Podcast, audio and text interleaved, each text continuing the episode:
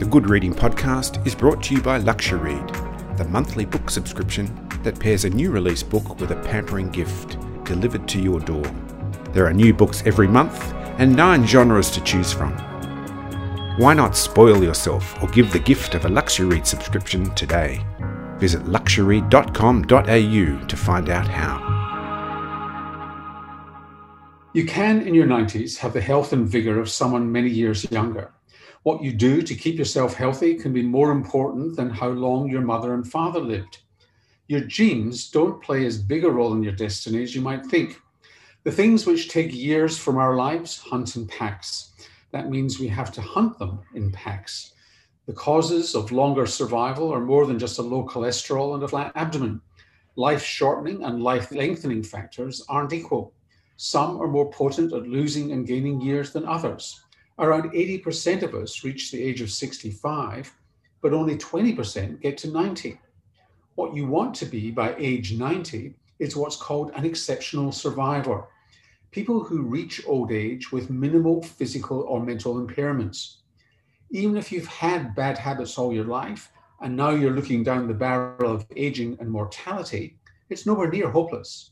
The trick is to focus your time, effort, and money on what's going to make the biggest difference. Greg Dobbs here, and welcome to the Good Reading Podcast. Dr. Norman Swan is a physician, journalist, and broadcaster. He has produced and presented ABC Radio National's The Health Report since 1985. He's won four Walkley Awards, the most recent in 2020 for CoronaCast, a podcast that answers questions about the coronavirus pandemic. His career has been dedicated to keeping the Australian public informed about the most recent developments in health. Today, I'm talking to Dr. Norman Swan about his book, So You Think You Know What's Good for You. It's published by Hachette. Norman, welcome to the Good Reading Podcast. Pleasure, Greg. Norman, there's something I left out in that biography, which is that you were also the recipient of the 2020 Australian Skeptics Award. Now, there's a, a, whiff of the skeptic in the title of your book. So you think you know what's good for you seems to me to be quite provocative. Was that your intention? Yes, because it's not so much that people are arrogant that they know what's good for them. It's more that people aren't quite sure what's good for you. And the uh, the issue here is, I think, and really what drove this book in part, was that we're getting anxious about all sorts of things in our health. Let me just double back. I started the, title comes from a series of sessions I did with millennials, believe it or not, talking about their health. And I didn't go in and talk to them. I would go in and I would give them, a lot of it was in advertising agencies, it's a long story, but hundreds and hundreds and hundreds of millennials over a period of years. And they would just ask questions about their health and well being. And it was because they didn't know what was good for their health. They thought they knew. And I think it's true of all age groups, is that we've got anxious about stuff that I think you don't need to be anxious about. And so, should I be on a low carb diet? Should I be on a low calorie diet? Should I be having high protein? What are the supplements I should be having? Is my calcium low? Should I be on a ketogenic diet? Well, should I be on HIIT for my exercise, or is it okay to do 40 minutes of, of that, that? I'm not sleeping seven or eight hours a day. I must have insomnia and I'm going to get dementia you just add it up and there's one anxiety after another where we just there's just stuff you don't need to be anxious about or we're focusing in the wrong direction. And in fact that anxiety is part of the problem and could be bad, bad for your health itself. So it's not an faq book where i'm answering questions but i kind of know what people are interested in. They kind of know they're barking up the wrong tree but they don't, don't know the right tree to bark up I can't ever recall reading a book that used the word bullshit so frequently, as in, so you think you know what's good for you. Mm. So in this age, I was controlling myself, you know, effing bullshit. You know, oh, okay. It's what I really wanted to write. Good clarification. In this age of information overload, huge marketing campaigns, online influences, and the general commodification of health and lifestyle, What's your advice for making good decisions about health and, well, I guess, identifying the bullshit? Well, step one, you've got to buy the book. That's going to extend your life by at least 20 years in good health. Look, the, the, the message here is I, I, quote H.L. Mencken, and I'm going to, uh, who's a, a, a, humorist and writer in the United States in the 1920s, 100 years ago. um, but he was very amusing, very wry. And I'm going to get it slightly wrong, but H.L. Mencken, one of his phrases was, one of his axioms was, for every complicated solution, there's a simple answer, which is always wrong. So there are no simple answers here, but the answers are actually not that complicated, by the way, either. If somebody's peddling you a simple solution, you kind of know that it's going to be bullshit. And you know, there are people peddling wellness all the time. So one of my biggest bullshit words is wellness, not well-being, but wellness. And there's this notion that we've been sold that somewhere there's this person who jumps out of bed in the morning and is full of beans, feels fantastic, brushes their teeth uh, as their perfect children get themselves up and organized, and they look at their flat abdomen or their thin thighs, and you know they're just ready for the day. When the norm is actually to get up, you're sore from the gym the day before, you're feeling a bit crap, and you brush your teeth and you look at that abdomen and you're thinking it's never going to be flat, or my thighs are never going to be thin. And somehow that just gets you off in the back thing. But the, the point I'm making here is the only way you know about well-being is that a lot of our days are crap. And that's not being a miserable Scottish Australian. That's actually just the reality that we have ups and downs and that we feel good one day and we don't feel so good the next. And we should not be aspiring for every day of our lives to be great. Now, that doesn't mean that if you wake up every morning or you wake up early and you feel really bad and you're not enjoying the things that you used to, and you don't want to see your friends and you don't want to get out and you can't motivate yourself to get exercise, that's a different matter. That's when you've crossed the line into depression or depression and anxiety or psychological distress, and you do need help. But the normal ups and downs, that's normal for life. And so the point I make in the book is know what you're wishing for, know what you want to achieve. Do I want to reach 90 as young as possible so that my 90s are joyful and in pretty good shape? do I want to look great? Most people who go to a gym are not there because they want to stave off heart disease. They're there to body sculpt and look good. And that's perfectly legitimate too. But most important of all, there are answers for your psychological well being, which are big and important ones and apply at all ages. And one of your points is actually that the mind and body aren't separate, they're one unit. Your brain drives your hormones your brain drives a lot to do with your immune system. Your brain drives how you digest food. How you digest food and how your heart is working and how the rest of your body is, how fit you are, drive your brain. It's all one unit. And when we die, the mind dies with it. You know, the, when the brain's damaged, your mind is damaged with it. When your brain is healthy, your mind is healthy. So it's all one thing. And you can't separate the two. And understanding that gets you over this problem by thinking, well, if it, it's not all in my mind, nothing's all in your mind. It's all in your body and they interact with each other and make a huge difference.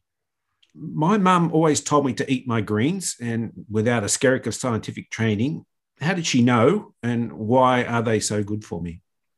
Because I think it goes back to ancient times. I think that that that mixed diet was what we evolved in. You know, if you believe the Pete Evans stuff, the paleo diet. You've just got to be eating all this protein and blah, blah, blah. Just remember, by the way, in the Stone Age, people died at the age of 28. So the next time you want to buy a Pete Evans book, just remember that. And there was no, there's no such thing as the paleo diet. Uh, it depended on the environment. But in fact, vegetables were an integral part of the Paleolithic diet because that's why you were called hunters and gatherers because you gathered in plant material, and plants are what leaven the meat and so on in your diet. And we, we learned to cultivate those grasses into wheat and, and, and so on. And depending on where we were, hunters and gatherers were different kind of foods that we gathered. And that's what got us through. So if you go right back to human evolution, we evolved to eat plants. We're omnivores. We're not carnivores. We're omnivores. We eat all that stuff. But the point I make in the book is um, that you shouldn't get, just get fixated on your greens. And I use, uh, there's a chapter called Forget the French, the Paradox is Greek. And the second longest lived people in the world are actually Greek Australians, first generation Greek Australians. Why is that? What's going on with Greek Australians? So when I say that to people, they say, oh, it's olive oil, it's the Mediterranean diet, that's what it is. But if you actually look at research done in Melbourne, but, and particularly research done by Professor Catherine Itsiopoulos and Dr. Tanya Thodis, is that in, and, and it goes back a long time. It's one of the first stories I ever did when I was in broadcasting. It was first noticed by a researcher called Professor John Powles at Monash University. He noticed this issue with the, that Greeks did well. But when you look at what it is, it's a package of stuff. So, yeah, sure, they eat um, they eat kind of a Cretan diet. The, the diet that's known as Mediterranean is really from Crete. So they eat a diet which is, yes, it's not got a lot of red meat. It's got a bit of wine. It's got a lot of olive oil. It's got a lot of green vegetables and some fruit, fresh white meat. Yes, they do eat that. But that's not all that happens. They often, particularly older Greek Australians, have a backyard allotment and they grow their own vegetables and herbs. So what they put in their food is fresh which means that whatever is in there in terms of antioxidants, chemicals, and so on that are health giving is there fresh, it's not deteriorated. And they cook. So they don't eat a lot of raw food. So there's been this raw food movement. But cuisine is really important and how you cook. So they cook slowly. They cook with lots of herbs. They cook with olive oil. And vinegar is used a lot. And that's a chemistry set which gives you far more potent antioxidants and other health giving uh, substances than anything you can buy on a pharmacy shelf. But it's how they cook, it's what they cook with, and what's produced by that cooking. So it's more than just a list of ingredients, which you think, well, I could munch that raw in my plant in my you know sealed container at lunchtime. It's actually the food. Sofrito, which is the mix of onions, um, tomatoes, garlic, maybe even carrots that you mix as a base for a lot of Mediterranean dishes. That is full of stuff that will help you live longer, and younger. And then they've returned to religion, or if they ever left it. Greek Orthodox religion has about 100 fast days a year. So these aren't Michael Mosley fasts.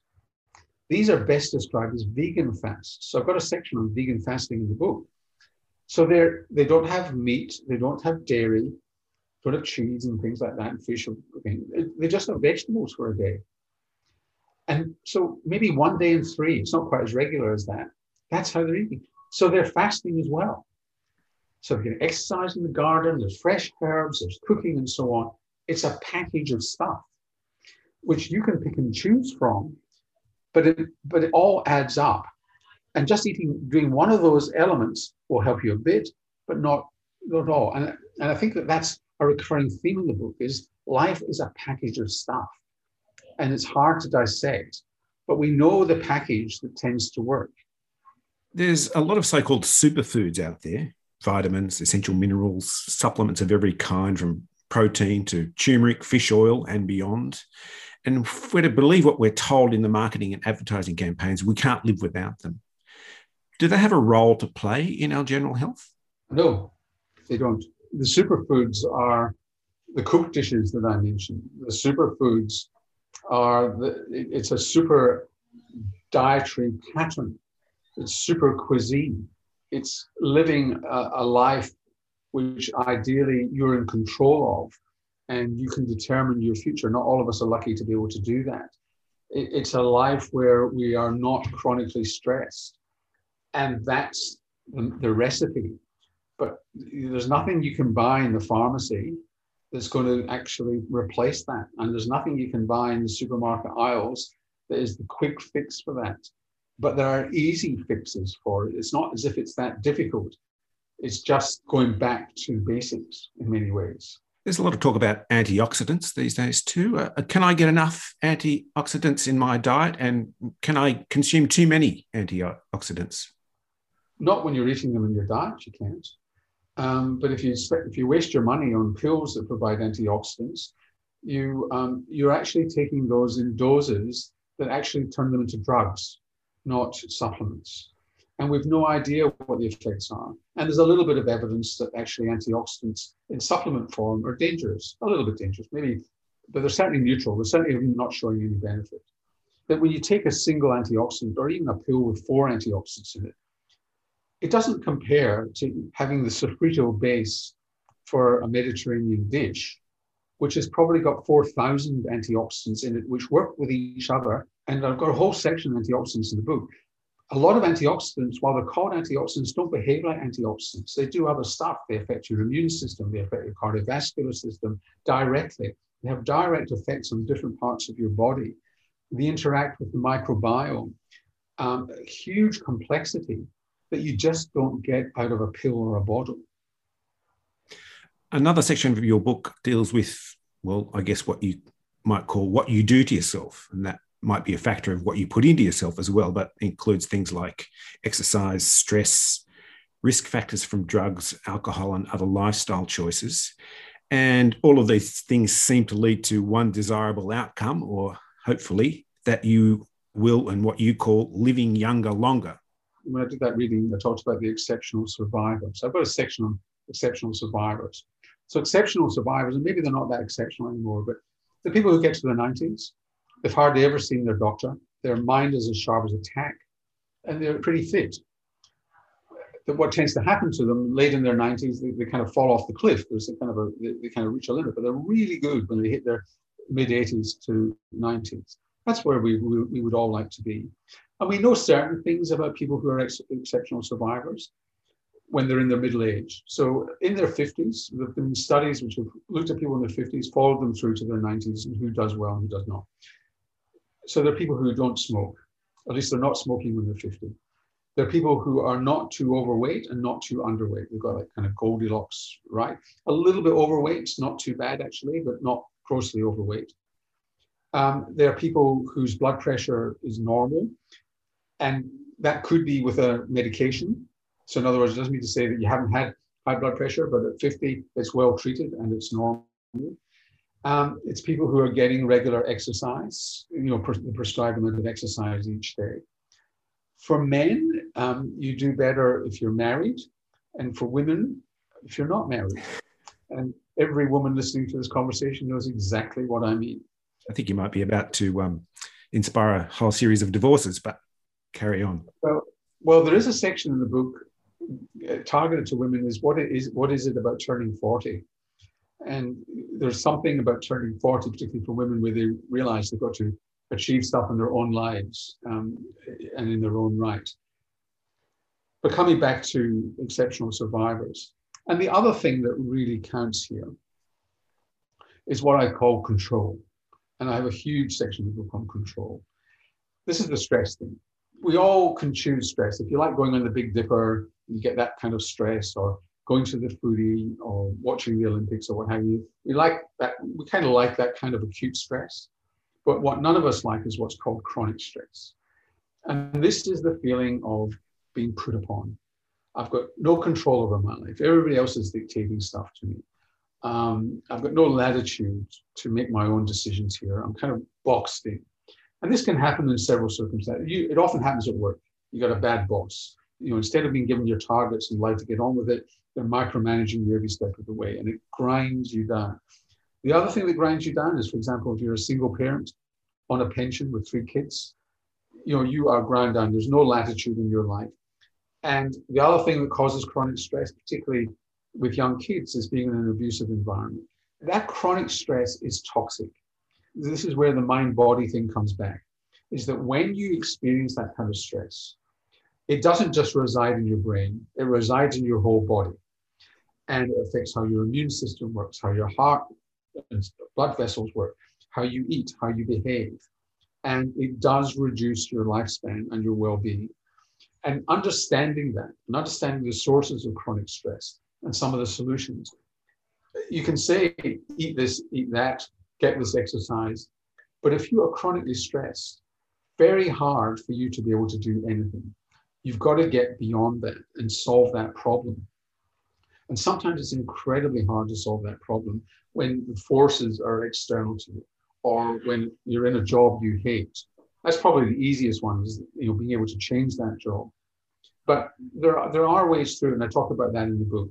So chronic stress is a huge, what we call upstream thing, which determines a lot of what's going on in people's lives. And often people who are older are happier. And it's because they've got beyond those periods in their life where they feel that chronic stress. They're retired, they've got freedom, they, they can pick and choose when they see the grandkids and all that sort of thing. And that happiness that comes with aging, which is very common, uh, often comes from the relief of that chronic stress. And the challenge in the book is how do you get that relief and that happiness earlier on in life? And there are ways to do it. While you object to terms like wellness and resilience, you do accept the term well-being, and you also come up with another term which I found quite interesting, GE or good enough when it comes to well-being. What do you mean by that? There was a, a book many years ago. It was called The Good Enough Parent. Is that we all, as parents, we strive to be the perfect parent, but in fact, it's fine to be good enough. Some days you're great, some days you're not. Sometimes you have a yell at the kids, some days you don't. And as long as you're this loving parent who sets firm boundaries, that's good enough. And maybe all we need to feel each day is good enough rather than supremely good every day. And that's what good enough is all about. And well being tries to actually give a comprehensive sense of what it's like to feel good overall. And that's that mind and body working, to, you know, the, the whole integrated thing, rather than some shallow sense of wellness, which is superficial. You know, who knows what, what, what that means kind of leads me to my final question. And you do have a recipe of sorts for life. You've reduced it to just four words fun, family, friends, and freedom. Well, fun is that there has to be some joy in your life, and you have to know what you enjoy doing. Freedom means that you've got the freedom to enjoy doing that as well. So, freedom is about the control thing. None of us have complete freedom to choose anything. We're all constrained by life, by work, by family, by obligations. But being overly constrained, you know, limits that. Family and friends is that if you look at the predictors of a long life, one of them is how if you're in trouble, how many people could you phone up to come and help you? And the more people that you can do that, and the ideal number is usually about five. You can, there's four or five people in your life that you can phone up to come and help, you know, that's actually a recipe for a, a longer younger life or younger, staying younger longer. Because that's about social support, it's about social contact. It, it's about being able to talk to people, it's about eating together. That's the other thing that the Greek Australians do. They eat together. You don't find them sitting on a bench eating by themselves, looking at, of the backyard. They eat together, they have family gatherings and so on. So having people around you, having support, not feeling that you're alone, and too many of us feel lonely, that that stuff all comes together and you know it's about eating it's about loving and it's about health giving activities that doesn't mean to say you never have a drug i mean i'm very non-judgmental about drugs in the book i try and give the facts rather than beating people over the head it's your choice i'll give you the facts a healthy person who's going to live a long time is not using ice but if you want to use ice you better you better know the facts so it's just that package of stuff Norman Swan, thank you for joining me on the Good Reading Podcast. It's been my pleasure, Greg. I've been talking to Dr. Norman Swan about his book, So You Think You Know What's Good for You. It's published by Hachette and is available at goodreadingmagazine.com.au. My name's Greg Dobbs, and thanks for listening. This Good Reading podcast was brought to you by Luxury Why not spoil yourself? or give the gift of a LuxuryRead subscription today. Visit luxury.com.au to find out how.